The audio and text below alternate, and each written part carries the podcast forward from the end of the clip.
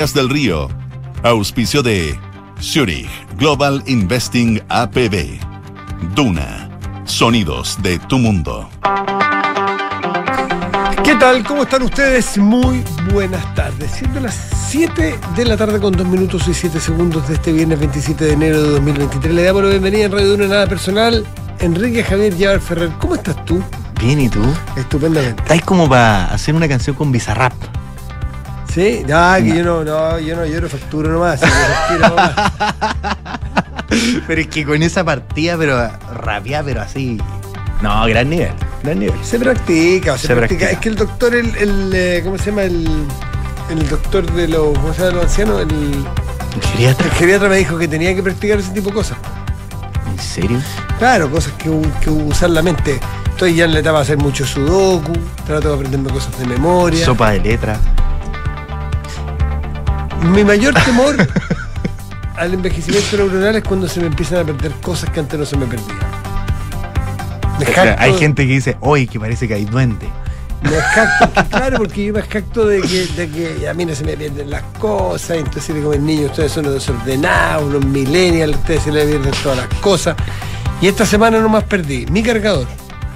Perdí mi cargador, tuve que comprarme un cargador nuevo, tengo un cargador hace tres años, Y era de, de Tres estos carga rápida. ultra rápida.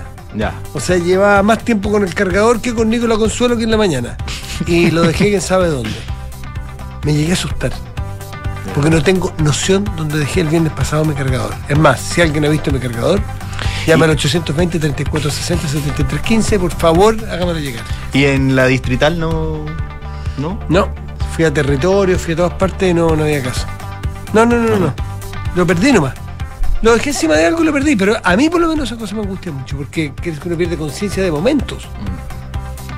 Y después perdí que otra cosa, se me olvidó que otra cosa perdí, que eso es peor. Porque se me olvidó lo que perdí por olvido. Pero no le echáis de menos. Más rato a lo mejor lo eché de menos. Claro. pero- No, estoy totalmente entregado. No, Matías. Pero bueno, yo le voy a echar la culpa por ahora a que es viernes. Y es que es el viernes anterior a las, a las vacaciones. Y eso puede ser. Habría que abrir un debate, un debate filosófico al respecto casi. A ver. ¿Qué son mejores, las prevacaciones o las vacaciones? Esto lo conversamos con José Río, a quien Sí. lloramos. Y te cuentamos, yo estoy de negro por eso. Esta camisa negra del luto porque no está José Ríos aquí. Yo de verde por esperanza.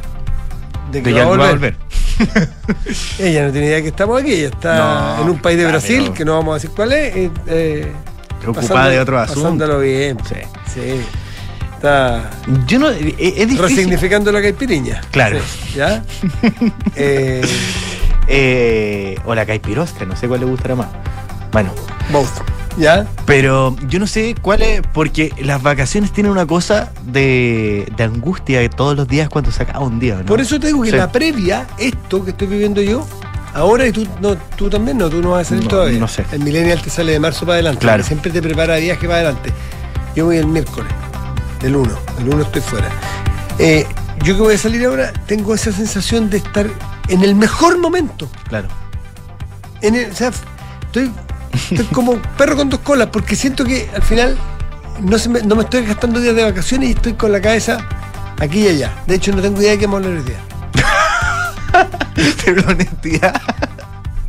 Porque No. estoy que, que empiezo a hacer la maleta, ¿Ya? que elijo maleta, que pongo las cosas para allá, que pongo la, la, la, la- sé yo, los zapatos, voy para acá, voy para allá. ¿Y, es- y desde cuándo está en, ese proceso? Con decirte que hace un rato mandé unos colchones, voy a de camping unos días. ¿Ya? Acabo de mandar los colchones que me los fallaron un amigo, Ya. unos colchones inflables. Eh, así que, ¿cómo me preguntaste? No, está bien. No, está bien. ¿Me puedes repetir la pregunta, por favor? No, te preguntaba desde hace cuándo está en ese proceso. No, yo no, no, no, dos meses, no, no más. en las vacaciones de invierno también las hay. Partí en noviembre, partí después del Día de los Muertos, empiezo a preparar las vacaciones. y No, no es bien. broma, no es broma, empiezo a buscar los pasajes en bus o en avión, que es más fácil, que es esto, que me voy a Osorno, que de ahí conecto con no sé qué. Y en eso me entretengo muchísimo en mi hora libre. Las pre-vacaciones, preparar vacaciones es, es un método. No, pero las vacaciones también son ricas. Son exquisitas. Sí. Porque las vacaciones tienen una cosa que para mí es fundamental, al menos, ¿Mm? que es dormirse relativamente temprano.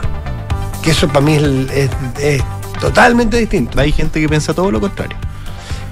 Acostarse temprano, pero me- o, o acostarse tarde, pero, Pero sin salir de- de tu casa. Claro. y- Y uno- poder, y poder levantarse tarde también. Claro, yo me, yo me acuesto todos los días, llego a mi casa a las 12 y media, cuarto a la 1 de la mañana, todos los días. Entonces, Claro. eh, pa- esa diferencia para mí es todo. Y cada uno creo que está pensando cuando está escuchando esto, qué es lo que le aporta a sus vacaciones. ¿Cuál es, el, el cuál es la gran diferencia de las vacaciones respecto del año? Alguien dirá, voy a tener tiempo para salir a trotar.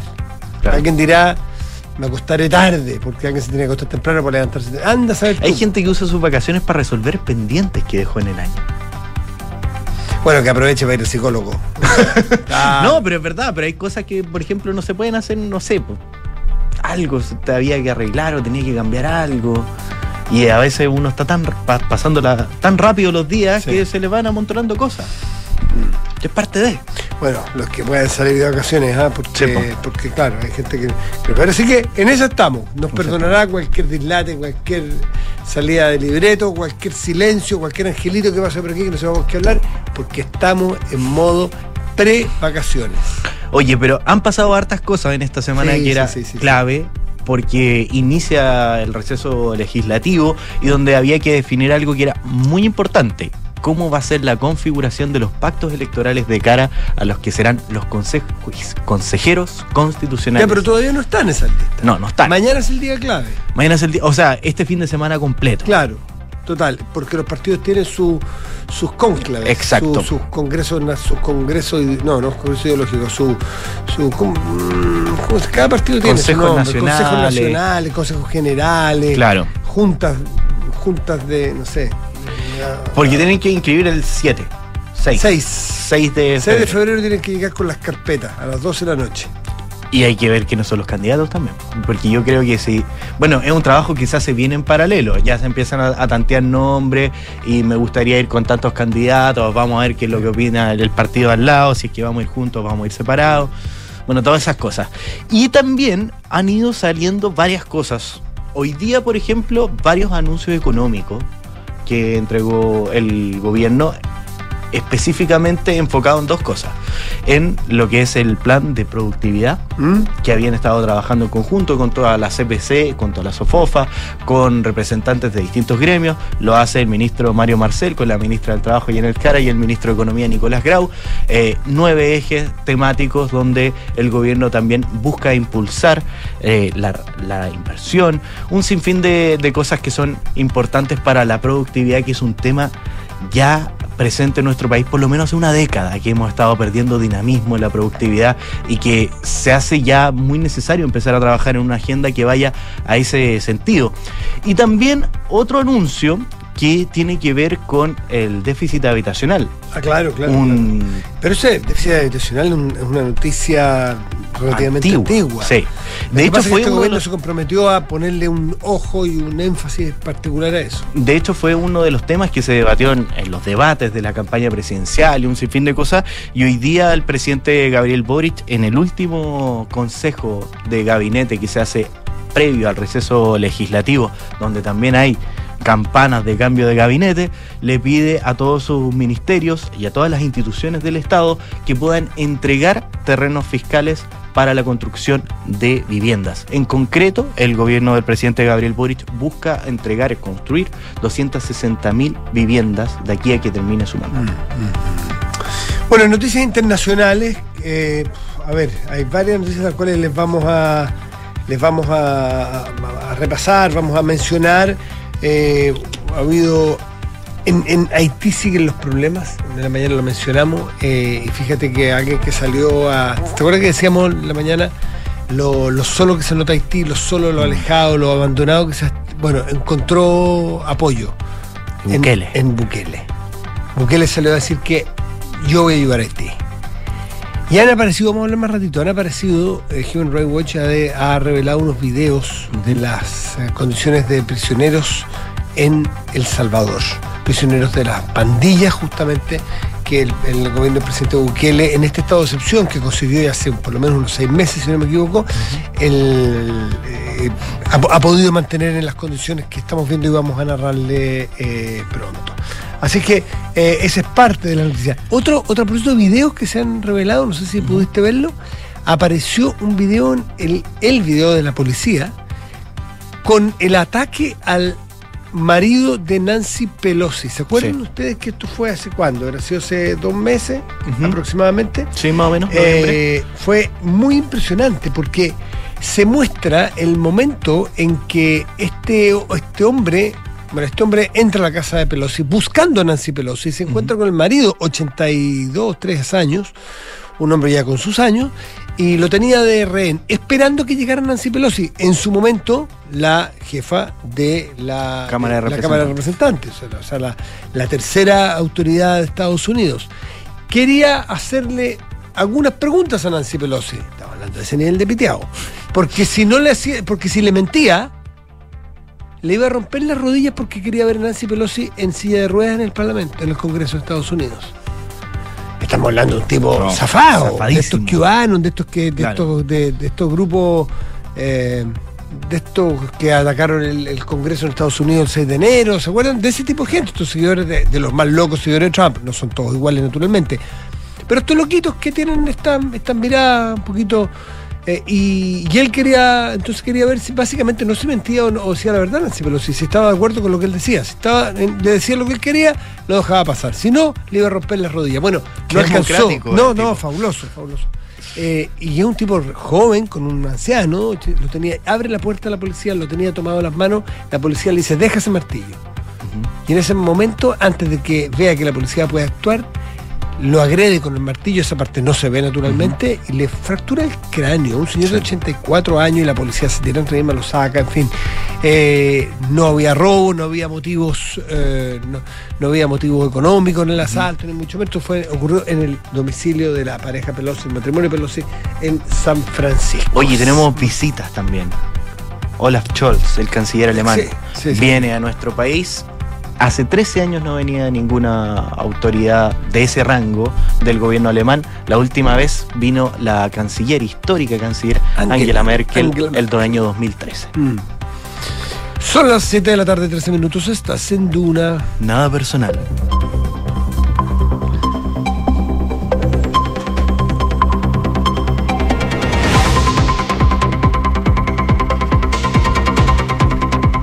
¿Qué pasó, Enrique? ¿Qué pasó con los titulares? ¿Se te quedaron los titulares fuera? Sí. Eso es como perder la llave, ¿eh? es peor que perder el cargador. ¿eh? Y yo te- tenía mucha conciencia de que tenía que leer los titulares, pero bueno. Javier, pasa. pero vos tenés como 25 años, te pueden estar pasando estas cosas. po. Gracias por los 25 años. Le pasan a uno, no Richie, pero no a la tuya, po, hombre. Bueno, errar es humano, pues te estaba acompañando. Matías, esto es un acto de solidaridad contigo. Es compañía ante la soledad que nos encontramos sin. Así es. Es la verdad. Vamos con Ya, los titulares. Vamos con los titulares.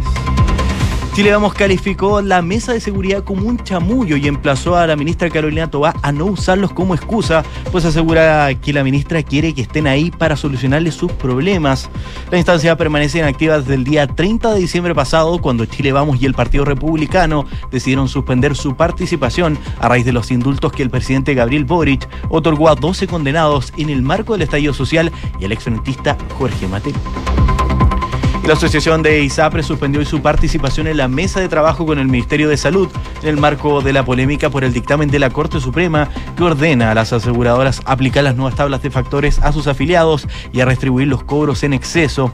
Mediante una declaración pública, las ISAPRES indicaron que a casi dos meses del fallo de la Corte Suprema y tras una nueva reunión de la mesa de trabajo convocada por el MinSal, constatamos con alerta y preocupación que el gobierno no tiene a la fecha medidas concretas ni propuesta alguna para abordar la crisis que tiene el sector, por lo que han decidido congelar su participación en dicha instancia a 120 días del plazo entregado por el máximo tribunal para definir un mecanismo que evite el colapso de las ISAPRES.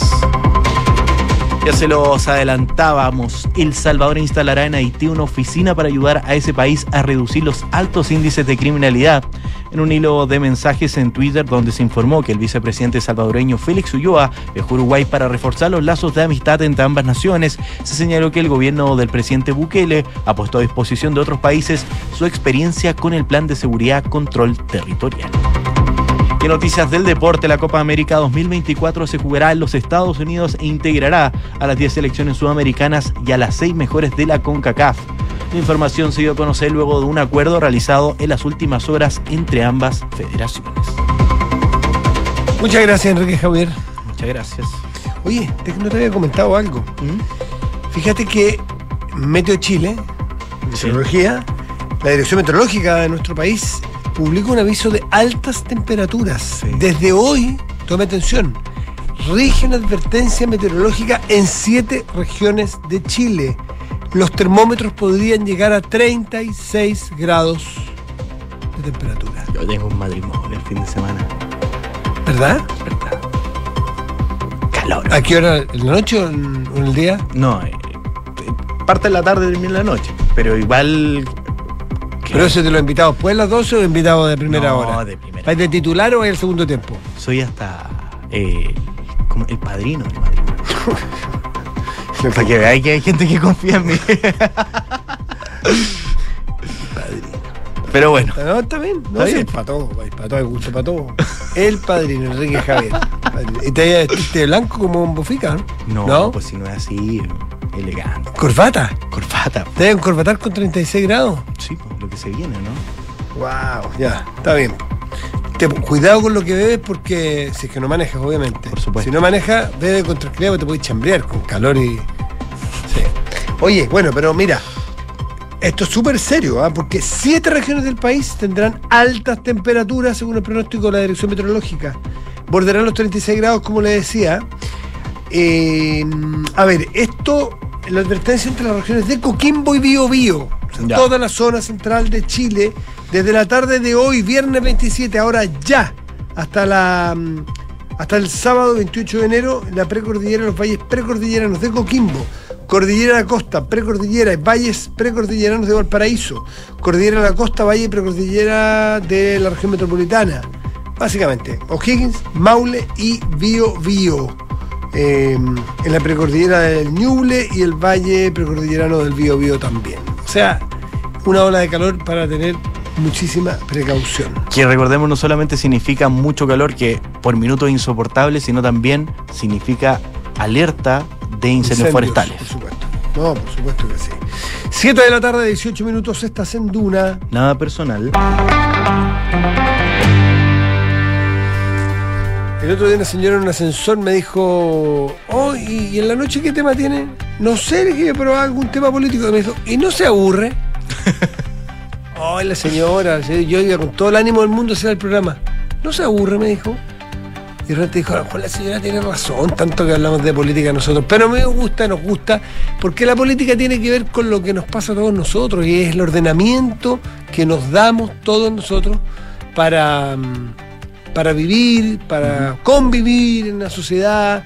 eh, son las normas, son las capacidades que tenemos también de, de- de- de dialogar y de encontrarnos, pues, y, de, y de normarnos unos a otros. digamos. Bueno, ¿por qué digo esto? Porque alguien dirá, pero ¿cómo un viernes en la tarde, previo a las vacaciones? Cuando hay gente que está saliendo a la playa y le quería hablar de las listas de, la- de las elecciones, pero te pegaste en la cabeza, no, no, no. no. Lo que pasa es que también tiene su picante, tiene su pimienta, sí. Y hay gente que le interesa mucho. No, sí, sí, sí, sí. Mira, ¿cuál es el dilema? Algunos en este momento de tinto blanco, o de, Claro. que- o de queso de pino, o la temperatura de la, Pilsen para la noche, para la tarde, Claro. noche. O terraza o piscina. Per- terraza o piscina. Hay otros dilemas, ir juntos o ir separados, no a la, pi- no a la terraza, a, la elección de mayo. Y no es menor, fuera de toda broma, porque estamos hablando del oficialismo. Y uno lee a los super expertos y hay opiniones encontradas. Estoy hablando de los interesados, es decir, los que forman parte del oficialismo. Y por oficialismo entiendo yo de la centroizquierda hasta el Partido Comunista. Claro. Es decir, todo el apruebo de dignidad, más, o desde el centro, todo el socialismo democrático y la democracia cristiana, que uno no sabe mucho dónde está, pero, pero por ahí anda, y el apruebo de dignidad. Usted sabe que Girardi habló de la lista del indulto, que ya le vamos a contar, bueno, le contamos el tiro, que lo inscribió también el, senador, el ex senador Arboe, inscribió, inscribieron en la web el dominio, dominio. en la lista del indulto. Eso habla de que el PPD, sabemos lo que pesa Girardi, que estaba después salió del Senado bastante ausente, lo que pesa en el PPD, y su presidenta, Natalia Piergentili, por hacer una lista separada del Frente Amplio y el Partido Comunista de Prueba de Dignidad, es decir, juntémonos aquí los viejos aliados de la concertación. No porque no confiemos en ellos, porque alguien puede decirle, pero ustedes no son coherentes. Están en un gobierno con ellos, pero no van en lista con ellos. Y la explicación tiene lógica, no es lesa. El, el- el propio Pepe Out, que es un experto electoral, es un analista político de fuste. Me lo encontré hoy día el Pepe Out. Saludos, muy cariñoso. La explicación es bien sencilla. Es decir, no es que no los queramos, ni que los, los, los detestemos, ni que sintamos vergüenza con lista con ellos. Tenemos que ampliar la base de apoyo, porque hay mucha gente que está en el centro, izquierda o centro, viejos concertacionistas que votaron en masa por el rechazo, que si nosotros seguimos en lista con el, la Pro Dignidad, con el Frente Amplio Partido Comunista, bueno, para buscar sombra en otro, en otro árbol. Claro. Porque no quieren ir con porque es legítimo, no van a querer ir. Entonces, tiene mucha lógica decir, nosotros apoyamos al gobierno, estamos con el presidente Boric, le estamos dando otra mirada a ese gobierno y nosotros damos sombra a este lado del árbol. Es decir, vengan con nosotros, somos aliados, pero no incondicionales a cualquier política, a cualquier pronunciamiento o cualquier idea. Tenemos nuestras propias ideas. Entonces, vamos a ser más convocantes. Lo dijo también Alberto Undurraga, el presidente de la ADC, que uno nunca sabe mucho la ADC en qué momento en qué está, pero aparentemente está en el, grupo de la ex concertación, que dicen, mire, que tiene otra forma de razonar, no solamente ampliar la base de apoyo para aquellos votantes de centro que fueron rechazo de última hora porque no estaban de acuerdo con ciertos eh, delirios de la constituyente anterior, y otra idea es, em, si el gobierno va todo unido, desde el socialismo democrático a Dignidad, todos juntos, sin distinción alguna, sencillamente lo que vamos a convertir, y tiene harta razón, o puede tener harta razón, vamos a convertir la elección en un plebiscito al gobierno. Y es todo lo que no necesita el gobierno del presidente Boric, porque ya se pasó todo el primer año esperando el 4 de septiembre. Y terminó siendo una suerte de plebiscito que perdió y le pegó muy fuerte al gobierno. Lo tambaleó, le pegó en su línea de flotación casi. Entonces, lo que le dice Undraga, o yo voy a hacer la exégesis, no repitan el error, no sean lesos. No conviertan la elección de constituyentes de mayo en una prueba o rechazo al gobierno. Hagan algo distinto, temáticamente distinto Claro. razonable. Y desde el otro lado, que es lo que dicen los que van, no, del otro lado, no hay, no hay tampoco gente con poca experiencia. Camilo Escalona, Michelle Bachelet, Carolina Toá, bueno, que Claro. ministra. que llaman a ir en una lista en conjunto. Ayer también, por ejemplo, el senador Insulza dijo que él preferiera en una lista, pero si hay que ir por todo, prefieren que el Partido Socialista se vaya con la ex concertación. Hay varios que ya están planteando eso.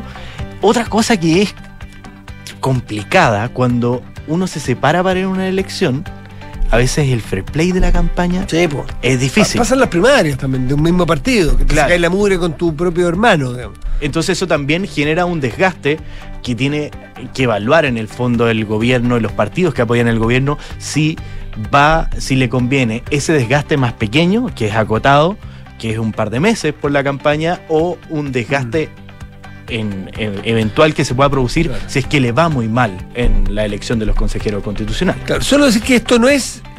No hay una verdad revelada, hay opiniones. Girardi, eh, qué sé yo, Arboe, eh, Pepe Out, Alberto Undurraga, dicen separado por favor, por conveniencia. Y eh, para el otro lado, Escalona, Bachelet, gente de peso, gente que tiene experiencia, y vamos juntos porque es la forma de mostrar que el gobierno es capaz de aglutinar a su gente. No podemos ir separados, tenemos que enfrentarnos para ganar. ¿Qué es lo que va a pasar al final? Lo vamos a ver pronto, porque es este fin de semana y es el Partido Socialista el que está en el problema, porque ellos están en la bisagra. Lo que siempre fue la DC que estaba en la bisagra es el Partido Socialista. ¿Por dónde se va a jugar? Van a tener que decidirlo en este momento. Camilo Escalona fue pragmático y duro. Dijo, momento, nosotros no nos preguntan, nosotros estamos claritos dónde estamos. Si el PPD se quiere ir, que se vaya. Pero aquí es el punto central. Aquí, con la prueba de en el gobierno, nos juntamos todos. El que quiera irse más allá, bueno, que se vaya, tiene riesgo. Pero digan que nosotros nos fuimos de la concertación. En fin. Oye, y hay una declaración bien potente del el presidente y senador de Revolución Sí, Democrática, Juan bueno. Ignacio Latorre, que dice que si hay partidos que quieren más representación en el gobierno, tienen que responder al llamado que está haciendo el presidente de ir en una sola lista. O sea, presión contra. No, y ahí hay un caramelo. Sí. Hay un caramelo. Dice, ya, hagamos la lista juntos y vamos al cambio de gabinete para sus secretarios, seremis y jefes de servicio, que es lo importante. Porque hay que mirar, cuando uno mira el, el- desde afuera, el lejos, el gobierno del origen del presidente Boric y el, gobierno de hoy es súper distinto. Claro. De lejos, la foto, la foto de la foto gabinete. Ujú. Uno ve hoy día a Carolina Toa, uno ve a Marcel, bueno, Marcel está del principio, pero Mar- Marcel, uno ve a Carlos Montes, que también está del principio, pero ve a Ana Liguriarte, ve, ve más el peso de los socialistas democráticos, más de Claro. centro. Pero si uno baja a la segunda, a la, a la sub, al subtexto, sigue siendo el gobierno del principio prácticamente en subsecretarios y Ceremi. Sigue siendo Frente Amplio, sigue siendo un partido comunista, sigue siendo mucho más de la izquierda original. O sea, pro Eh, dignidad. Más pro dignidad. Entonces allí, algunos dicen, ¿qué ganamos con tener la primera línea si cuando tú bajas las órdenes y vas al territorio a gobernar, siguen gobernando los del principio del gobierno del presidente Boric? Y de eso tenemos que cambiarlo. Bueno, ese es el caramelo que le ofrece Juan, eh, el, el Juan Ignacio Latorre, el senador del Partido de Revolución Democrática, diciéndole, vamos todos juntos y va a haber cambio en el gobierno y el socialismo democrático y los PPD, los- hasta los demócratas cristianos a lo mejor, van a poder tener acceso al gobierno definitivamente. A lo mejor esa va a ser la, la, la- la jugada o esa va a ser eh, la postura de, o el cambio para poder Claro. conseguir la unidad. Aunque ya está bien cerrado. Yo hay información como bien concreta de que el Partido por la Democracia Sí, ya no, no, no, no. Está, en no, otra. no quiere dar vuelta. Está en otra. 7 de la tarde, 27 minutos, estás en Duna. Nada personal.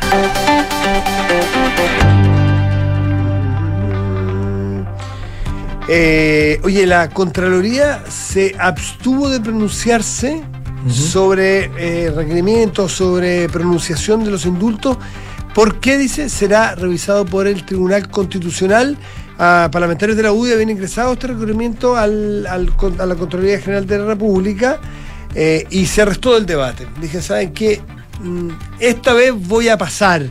Voy a pasar porque el Tribunal Constitucional va a revisar otro requerimiento eh, que tiene más o menos las mismas, las mismas peticiones. Ayer no, nos explicaba eso Marisol Peña. Sí. que, que al llegar al Tribunal Constitucional por la investidura que reviste ese tribunal que define si es que los procesos administrativos que hace el gobierno, el Congreso, las distintas instituciones del Estado eh, se ciñen a lo que dice la constitución política actual, eh, los organismos anexos a este y que también están subordinados a este Tribunal Constitucional, lo que diga, a lo que determine eso, tienen que frenar sus procesos de investigación esperando que este Tribunal Constitucional defina si estos decretos se hicieron de acuerdo a la Constitución y si no, nos decía Marisol Peña, hay que volver a, a corregirlos. Eh, y ayer también escuchaba en Terapia Chilense y estuvo José Antonio Viragallo Sí, sí, sí, que decía lo mismo, decía eh, para que la gente, porque es una duda que, que me ha preguntado muchas personas, ¿qué pasa si el Tribunal Constitucional eh, dice que estos indultos fueron mal ejecutados? Esa gente va a haber que ir a buscarla, No, tiene que traer se, se corrigen y se envían de nuevo. Exactamente. 7 de la tarde, 29 minutos, estás en Duna. Nada personal. Le hablábamos del amigo Bukele que ofrece ayuda en Haití. Eh, va a venir a Chile la próxima semana eh, Félix Ulloa, el vicepresidente, el segundo del, régimen de Bukele. Esperemos poder conversar con él para que nos explique, porque una cosa es lo que uno lee y otra cosa es cómo se vive adentro. Pero ¿qué es lo que uno puede leer? Por ejemplo, la información que proviene de un estudio o de un informe que ha dado Human Rights Watch habla de hacina en las cárceles de. Mira, recuerda, a ver, hagamos un pelito de historia. En eh, marzo del 2022, o sea, todavía no se cumple un año, el régimen de Bukele consiguió, porque tenía mayoría en las cámaras, una elección, consiguió la mayoría, aprobar un estado de excepción draconiano. Un estado de excepción que le permitía, le permitía eh, apresar gentes, eh, personas, perdón, apresar gente con- dejando de lado eh, garantías constitucionales propias de un régimen normal, democrático normal. En un estado de excepción se restringen, se suprimen por un tiempo eh, algunas garantías y algunos, eh, algunos derechos personales que tiene cada ciudadano. Eso le dio pie para que el gobierno de Nayib Bukele arrestara a en torno a 60.000 personas en los últimos 10 meses.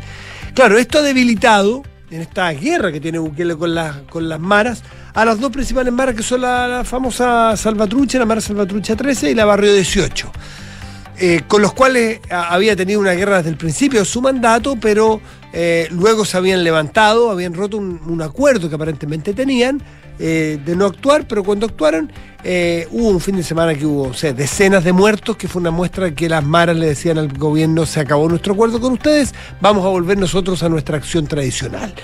Bukele les respondió con este estado de excepción, 60 mil personas cayeron presas los últimos 10 meses.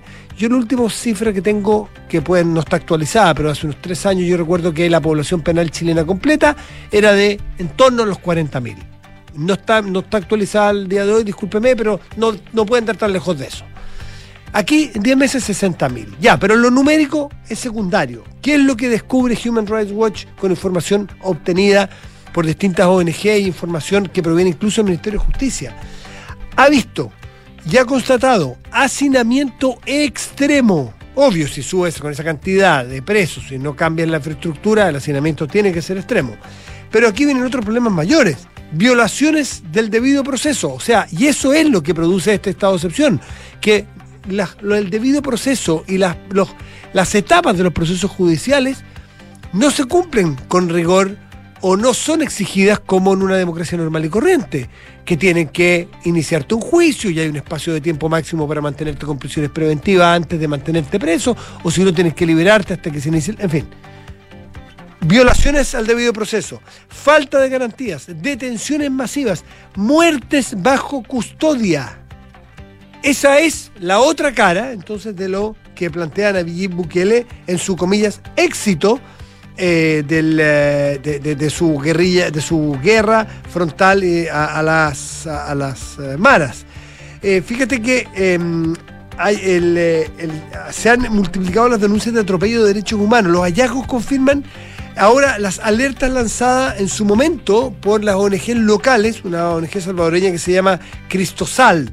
Las bases de datos que se han filtrado provienen del Ministerio de Justicia y Seguridad Pública y detalla los nombres de personas procesadas entre marzo y agosto del año pasado.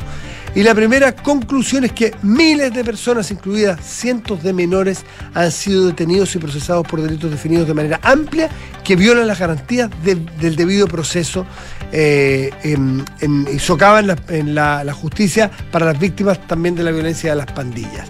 Es un problema durísimo. No es el único país. Sabemos muchos países en nuestra región están pasando por esto.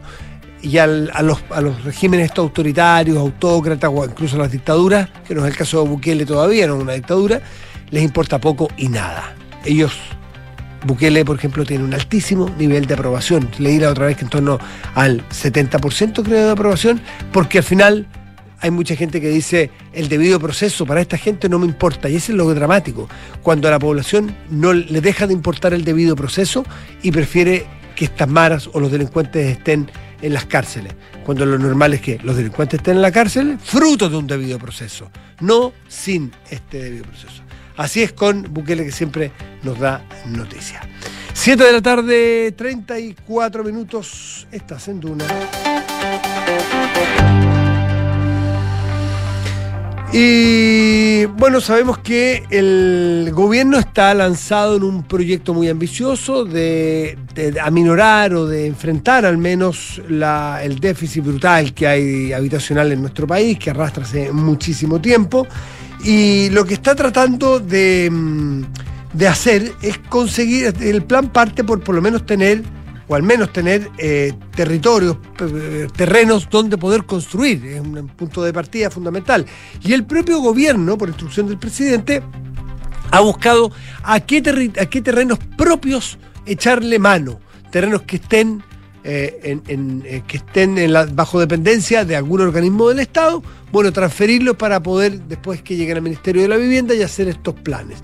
Y eh, esto es una instrucción del presidente de poner a disposición terrenos fiscales. Y es la ministra de Bienes Nacionales, Javiera Toro, quien está encabezando este proceso. Javiera, buenas tardes, gracias por recibir el llamado de Duna. ¿Cómo estás? Hola, buenas tardes, muy bien. Gracias por la posibilidad de conversar de este desafío que es realmente de toda la sociedad, nosotros. Sí, pues bueno, a ver, partamos de general a particular, eh, ¿cuál es el proyecto general y cómo lo van a llevar a cabo? Bueno, como, como todos saben, hoy día en el país estamos enfrentando lo que, lo que el ministro Monte ha denominado una verdadera emergencia habitacional y como tal tiene que ser enfrentado con urgencia. Por eso el plan de emergencia habitacional que se está bueno, que se lanzó ya el año pasado, que se está implementando y tiene una meta muy ambiciosa de construcción de 260 mil viviendas. Y en ese sentido es un desafío muy, muy grande y uno de los de las razones que ha dificultado el acceso a la vivienda en los últimos años, que ha generado el aumento de esta crisis, tiene que ver con el valor, con el valor del suelo. Por lo tanto, el rol que podemos cumplir nosotros como ministerio en poner a disposición los terrenos fiscales que pueden servir para construir vivienda social ha sido una prioridad en la que hemos trabajado durante todo este primer año de gobierno.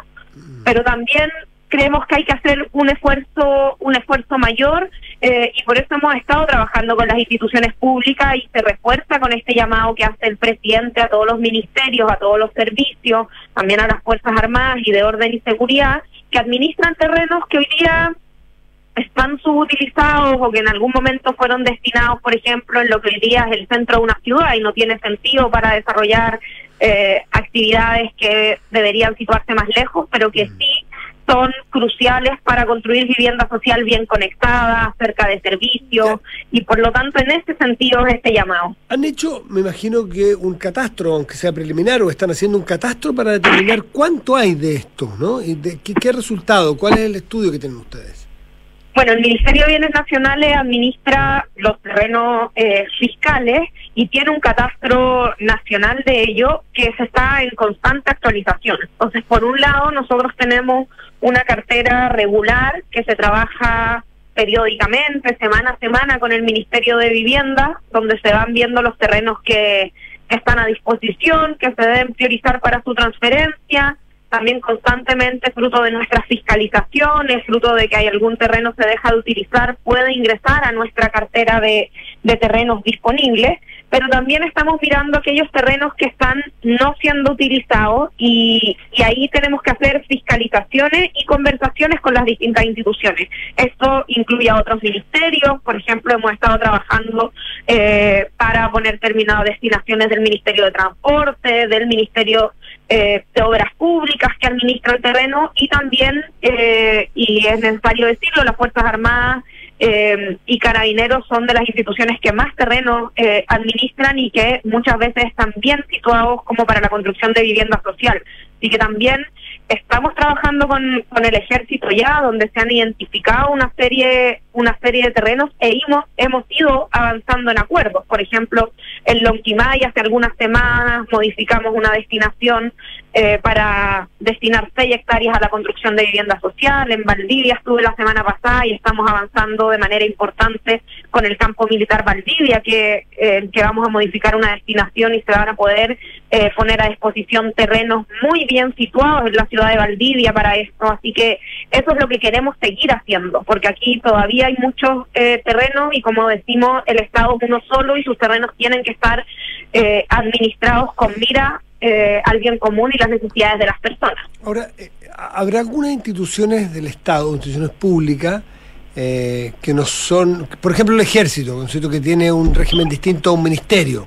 porque si el Ministerio de Obras Públicas, bueno, es una orden del ministro, me imagino, y se transfiere o se, o se, o se destina. Pero el ejército, por ejemplo, o, otra institución también del Estado que tengan sus presupuestos, que tengan arrendado, eh, ¿cómo, se hace, por ejemplo, vamos a suponer que eh, se nombró el tema de Valdivia? Voy a poner un ejemplo para entenderlo.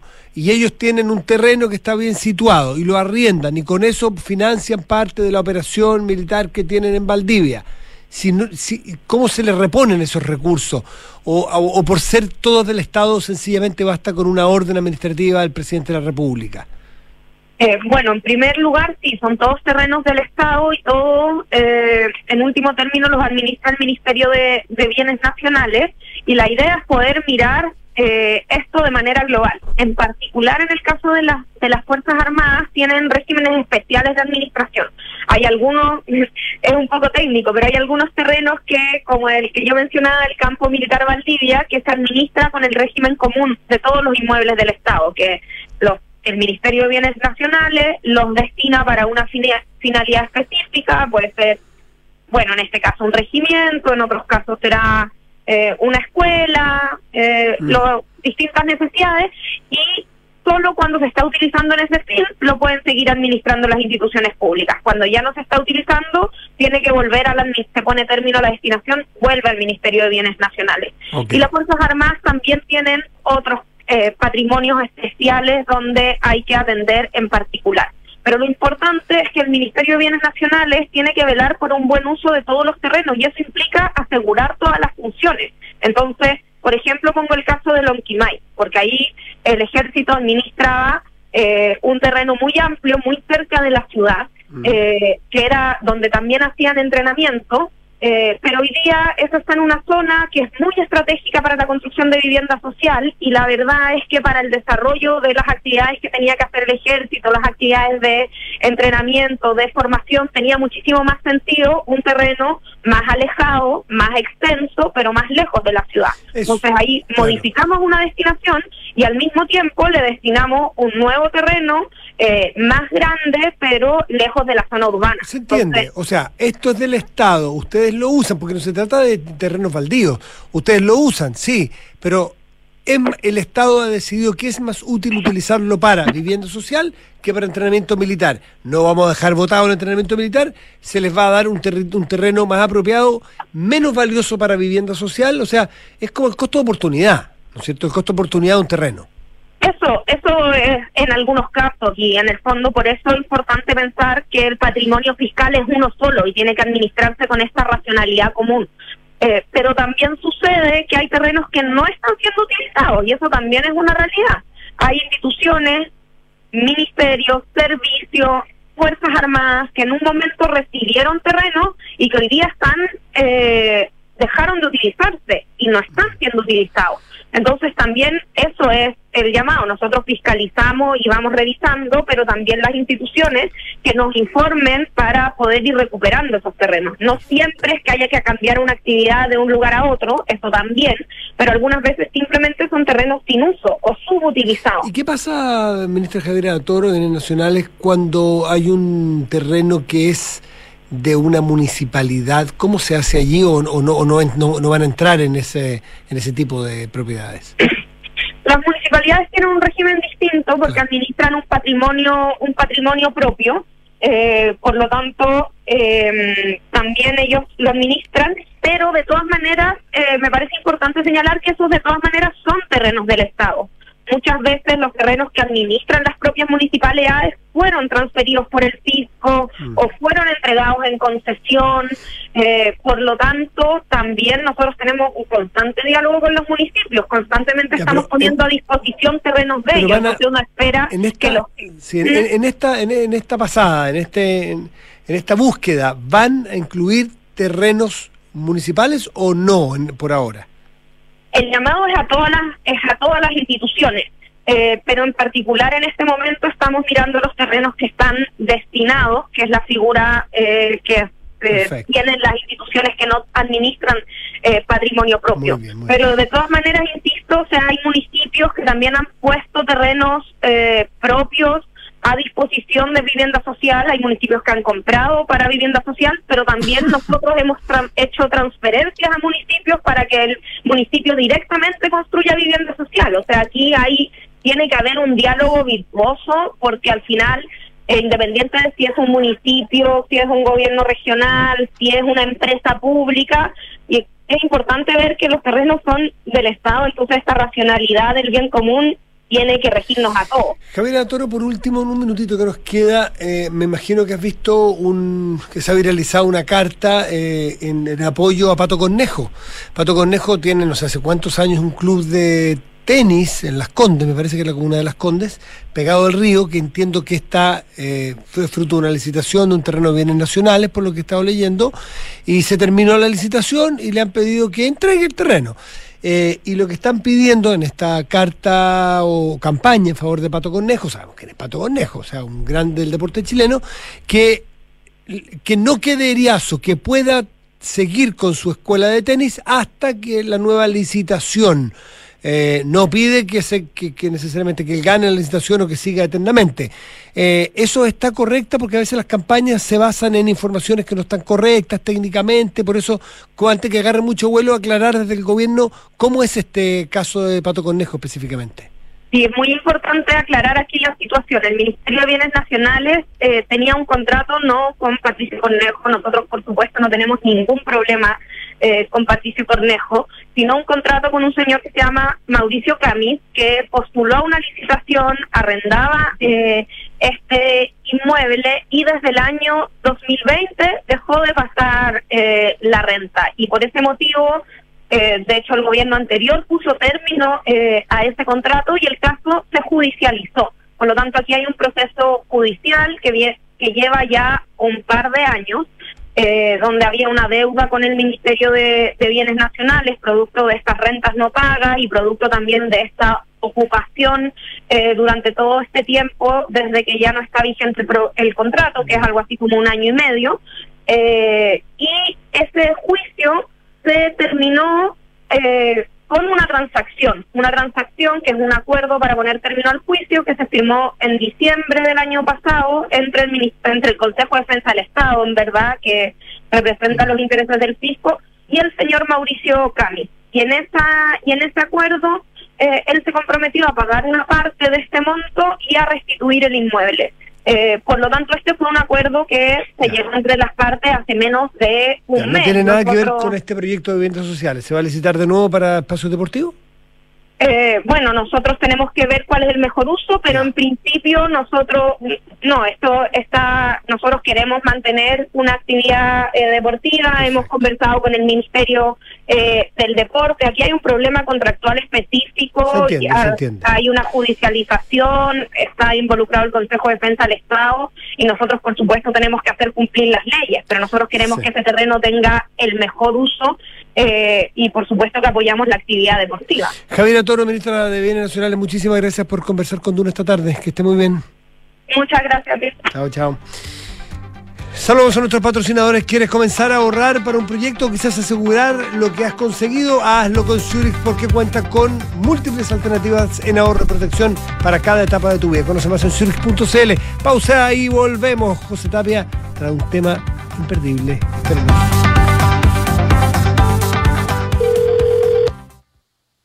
Zurich, buenas tardes. Habla Paula. ¿En qué puedo ayudarte? Hola, habla Ignacio. ¿Por qué mi compañía de seguros cambió de nombre? Lo que pasa, Ignacio, es que Chilena Consolidada ahora se llama Zurich. Ah. Reunimos lo mejor del mundo de los seguros y el ahorro para ti y tu familia. Entonces ahora soy Zurich. Pero tengo que hacer algo como cliente. No, no es necesario que hagas nada. Tu relación con la compañía sigue vigente exactamente en los mismos términos que antes. Ah, mira qué bueno. Muchas gracias por tu ayuda. Cualquier duda, contáctanos en Zurich.cl y recuerda que Zurich es tu mejor compañía para el futuro. Hola, hijo. Oye, papá, ¿andas por tu casa por casualidad? Nos escapamos con tu mamá a la playa. ¿Pasó algo? Oh, de veras. Es que no recuerdo si dejé la puerta trasera con llave. Ay, José, ya ahora que te ponga una alarma, así cada vez que sales quedas tranquilo. Mira, con Verisur lo puedes revisar desde la app. Sí, lo sé. De esta vez no pasa. Llamaré ahora mismo. Chao. Protege lo que más quieres con alarmas Verisur. Llama al 600-385-0003 o calcula online en verisur.cl. Activa Verisur. Activa tu tranquilidad. Con Talana, la más completa plataforma digital de recursos humanos, ahorras tiempo y costos. Simplifica tus tareas del día a día con las soluciones del ecosistema de Talana. Dedícale tiempo a lo que más importa, los equipos y las personas que lo conforman. Únete a las miles de empresas que ya han digitalizado su área de recursos humanos con Talana. Conoce más en talana.com. Oye, ¿subiste la última de Soto? No, ¿qué hizo ahora? Se compró un auto. Nah. ¿Pero cómo? ¿Y de cuándo se metieron en ese cacho? Parece que ayer la señora no lo quiere ni ver. Chao, ahora sí que la embarró. Pero ¿cómo tan huevo? Se parte de la nueva experiencia de tener un auto.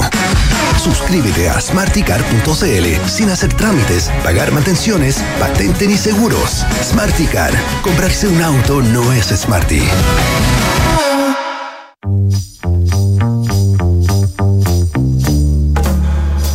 Son los infiltrados en nada personal. José Tabe, ¿cómo estás tú? Bien, ¿y tú? ¿Cómo Bien. estamos? ¿Por qué habríamos de hablar de productividad ahora, que es un problema de larga data ya en Chile? O ¿no es sea- cierto? Que es una tarea pendiente, pero ¿por qué ahora? ¿Qué hace noticia con la, de la de larga data. Tal cual como dices, de larga data, bueno, y hoy día el gobierno finalmente lanzó una agenda de productividad hoy día en la mañana, que básicamente lo que incluye son 40 propuestas estructuradas en seis temas, perdón, en nueve temas. Desde mejorar eh, los factores para poder invertir, que básicamente tiene que ver con viabilizar los proyectos de inversión en todo el tema medioambiental, hasta facilitaciones del comercio, pasando por la informalidad, por la capacita- capacitación laboral, reconversión laboral, hay temas de competitividad y hay temas de pymes. Esto se lanza en un escenario bien complejo, como tú dices, de la productividad. El 11 de enero se dio a conocer el último informe de la Comisión Nacional de Productividad con cifras eh, lamentables. O sea, el de- desde el 2022, un año, la productividad ha caído entre 3,4 y 3,6%. Según lo que explicaban en, eh, en esta comisión, en la década de los 90, la productividad caía en o sea, subía en promedio 2,3% anual. Si hubiésemos podido mantener ese dinamismo, el ingreso per cápita sería un tercio por ciento más de lo que es hoy día. ¿Tiene un punto de inflexión identificado en qué momento dejamos de hacer las tareas de productividad? ¿Qué, qué nos pasó? ¿Por qué? ¿O es natural en un país que crece como creció Chile? O sea, yo creo que lo, lo que se plantea, bueno, lo que se plantea es que desde el 2000 esto empezó a caer, eh, a, a caer aportando al crecimiento del país solo un 0,1%, que es bajísimo. La curva se marca en el 2000. Y ahí lo que, lo que han dicho un poco el sector empresarial eh, y en algún momento el gobierno, los gobiernos anteriores, es que nos encontramos con estos crecimientos muy acelerados, pero que no vinieron acompañados justamente de elementos de productividad. O sea, hoy día se lanza esta agenda y si bien hubo gremios como la CPC que valoraron el trabajo público-privado que, que tuvieron con el gobierno, con los sindicatos y todo, cuando uno va a la, a la visión de la SOFOFA, la SOFOFA dice nos parece esta agenda insuficiente. Nosotros nos juntamos con el gobierno y planteamos una serie de medidas ¿Qué que es lo no que es productividad, José? Porque, están. ¿qué, qué, claro, tú a lo mejor nos Sí. puedes nombrar algunas medidas que nos suenen uno, a, que se le ocurre a alguien total y completamente ignorante en ese tema, ciudadano. A mí, productividad es, por ejemplo, mejorar las condiciones de, de educación y de, ¿cómo se llama? Cuando a los trabajadores les dan eh, más, más educación y más... eh, más, ¿Tiene más capacitación? Eh, Eso me suena como obvio, pero imagino que es mucho más sofisticado que eso. ¿Qué es lo que es productividad? No, la productividad es cuánto produce, cuál- cuánto va subiendo la capacidad de producción de eh, no los trabajadores. ¿No de, es con los mismos recursos producir más? ¿O, o- o necesariamente producir más? o sea, tiene que ver con producir. No, tiene que ver con producir. No, tiene que ver con producir más. Obviamente eh, con recursos equivalentes, pero producir más. Pero para poder producir más, necesitas generar una serie de incentivos que hoy día no están. O sea, un poco lo que dice, lo que dice eh, la SOFOFA es que eh, lo que ellos han dicho y que no fue escuchado por el gobierno es generar nuevos, nuevos, incentivos a la inversión, que no se incluyó. Después, eh, todo lo que es el fortalecimiento digital tampoco está incluido. O sea, dentro de la agenda laboral está el tema de eh, la reconversión laboral. O sea, evidentemente el trabajador va a ser mucho más productivo si aprende a tener hab- habilidades digitales, herramientas. nuevas herramientas digitales que, le, Eso que se exigen, a si no las tiene. Es Bueno, cosa de ver, pero como los estudiantes hoy de distintas carreras, eh, ya sea, no sé, desde la ingeniería, pero otras que están más lejanas, como diseño, por ejemplo, les enseñan programación. Porque son herramientas básicas para ser productivo en el mundo que viene, más allá de lo que tú hagas. No, y aparte que hoy día, que era otra de las cosas que un poco se comentaba hoy día en la mañana, es que hoy día ya no están las funciones estructuradas como estaban hace 10 años atrás. En el caso del comercio, por ejemplo, antes tenía una cajera, tenía eh, un, estos tipos que te, que te envolvían las bolsas, ten- tenía eh, despachadores. Hoy día primero las cajeras prácticamente están en extinción con estas máquinas que lo hacen de manera automática y hoy día una persona de retail eh, tiene que, que ser capaz de, de producir mucho más roles, de tener mucho más roles. Porque este- se te metió el e-commerce también, donde tenéis que saber armar pickings y paquetes y todo eso. Entonces, la- las herramientas que tenía el trabajador hace 10 años, que, lo- que le generaban cierta productividad, hoy día hace que no sea productivo. Entonces, finalmente, un poco lo que dice la Sofofa, como que nos estamos quedando atrás, esta agenda es insuficiente. eh, hay cosas, hay cosas de, que ellos dicen que son básicas, que no se incorporaron, que tiene que ver con todo el fortalecimiento logístico también. Eso es fundamental. Hoy día la logística es, es básica. en- Sí, pero ellos dicen que no se incorporó y de hecho ha sido una crítica también de todos los sectores logísticos. Es decir, oye, no, nos falta un turno, falta un tren que nos permita trasladar mejor los productos. O sea, es finalmente cómo hacemos más eficiente todos los tipos de labores para que el país crezca, porque finalmente eh, al final es eso, o sea, es cómo generamos que la productividad genere, aporte más al crecimiento del país. Y para eso necesitas un montón de mecanismos que no están. La SOFOP hizo un llamado hoy día de que ojalá que se avance en una agenda paralela. Por otro lado, la Cámara de Comercio de Santiago un poco señaló lo mismo, diciendo que estas eran medidas higiénicas, que ya deberían estar. Las básicas desde. O sea, que ya, esto es un desde. O sea, ¿Y, un- qué hace que, que si el gobierno no, no ¿qué, qué le impide al gobierno? Porque imagino que las entiende y no las comparte, no las cree importantes, no, No, las es que cree. yo- ¿Por qué? O sea, yo creo que lo que les pasa es que primero falta el desde. O sea, lo más, lo, lo más puede lo menos. O sea, si tenéis que estructurar esto en desde. Y lo otro que fue muy claro, Mario Marcelo hoy día en la mañana, es decir, oye, vamos a hacer, estamos haciendo lo posible, vamos a impulsar esto, pero esto no va a ser mañana. Esto no se va a ver una, una mayor productividad mañana. Y eso es un poco lo que desespera, lo que desespera a los empresarios. Que dicen, oye, necesitamos un sentido de urgencia que esto sea ya. Pero también, la realidad tampoco, también te juega ahí y te choca en que no se puede hacer todo al tiro. Porque, bueno, es que ahí podemos, po- hay muchas, se puede especular mucho, pero obviamente choca con un montón de cosas. Está todo el tema medioambiental, ponte, está todo el tema de los permisos. Y el ministro de Economía, Nicolás Grau, fue súper claro en decir que ellos iban a meter desde la aprobación medioambiental hacia adelante. O sea que esto no va a transgredir la aprobación medioambiental. Entonces, cuando uno hablaba con empresarios hoy día, te decían, ya, ¿y qué significa eso? O sea, finalmente lo que tenemos que destrabar un poco es ese proceso. La permisología. Tal cual. Entonces al final, eh, claramente hay cosas que tienen que ver con choques que, se hacen más complejo hacer. Pero lo que sí está claro y lo que sí plantearon hoy día a la mañana es que si esto no cambia, si esto no se modifica en un escenario de recesión, o sea, el país, el país está condenado a, a- a estancarse. Oye, antes de irnos, eh, José Tapia, vi que salió, le salió gente a competir a Rosario Navarro en su carrera por la Sofofa, eh, del sector naviero, Felipe, lo leí hace muy poquito que había salido, Felipe Irarrázaval del grupo Urenda, del grupo naviero, eh, le estarían, estarían eh, empujándolo para que hubiese competencia en esa carrera. Sabíamos- Es en mayo, ah, es en mayo, todavía fal- falta. No, pero sabíamos desde hace un par de días, de hecho lo habíamos adelantado en una nota que escribimos ayer, que era altamente probable que viniera una lista paralela. Lo que ocurre es que, antes de cerrar, para no extendernos, tranqui, tranqui. no, pero lo que ocurre es que Rosario Navarro, si bien aúna eh, un cierto sector eh, muy amplio, o sea, todos los grandes grupos económicos lo están apoyando, porque la consideran súper llana al diálogo, eh, tiene súper buenas relaciones y aparte está apuntalada por dos pesos pesados, que es Oscar Apun, gerente general de la Sudamericana, y Gonzalo. Said, del grupo Luxit, exactamente, y eh, Gonzalo Said, que es gerente general de o sea, que es director de Embotelladora Andina, ex vicepresidente de Sofofa, son vistos muy bien. Entonces, el- el- el- el- esta triada, este trío, se ve de manera muy positiva. Pero hay otro grupo que tiene muchos reparos con la mirada de Rosario Navarro, que está muy en contra de que la Rosario haya apoyado eh, el tema del 40% de las directoras, las cuotas en los directorios de sociedades anónimas. Ella escribió una columna hace un tiempo en el Mercurio diciendo que ella estaba a favor del proyecto del gobierno de tener un 40% de mujeres en los directorios de sociedades anónimas. Y eso cayó muy mal en algunos grupos de Sofofa. Por ¿Quiénes otro son lado, sus rivales? que son surreales. Por otra parte, ella ¿Quiénes? ¿Quiénes? ¿Hay nombres propios, así como nombraste a...? eh, No, no, no, la verdad es que no, hay, sí, hay varios nombres, pero, pero públicamente es complejo decirlo. Pero hay grupos más duros en Sofofa que, eh, que obviamente se oponen a esta mirada. Ella votó por Michelle Bachelet, Sí.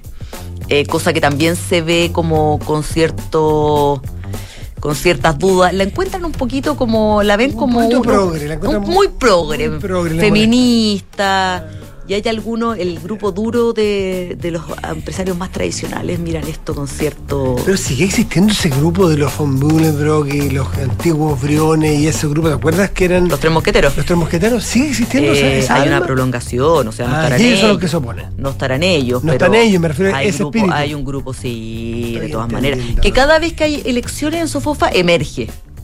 Habrá grupos que les molesta que sea una mujer también. Bueno, también.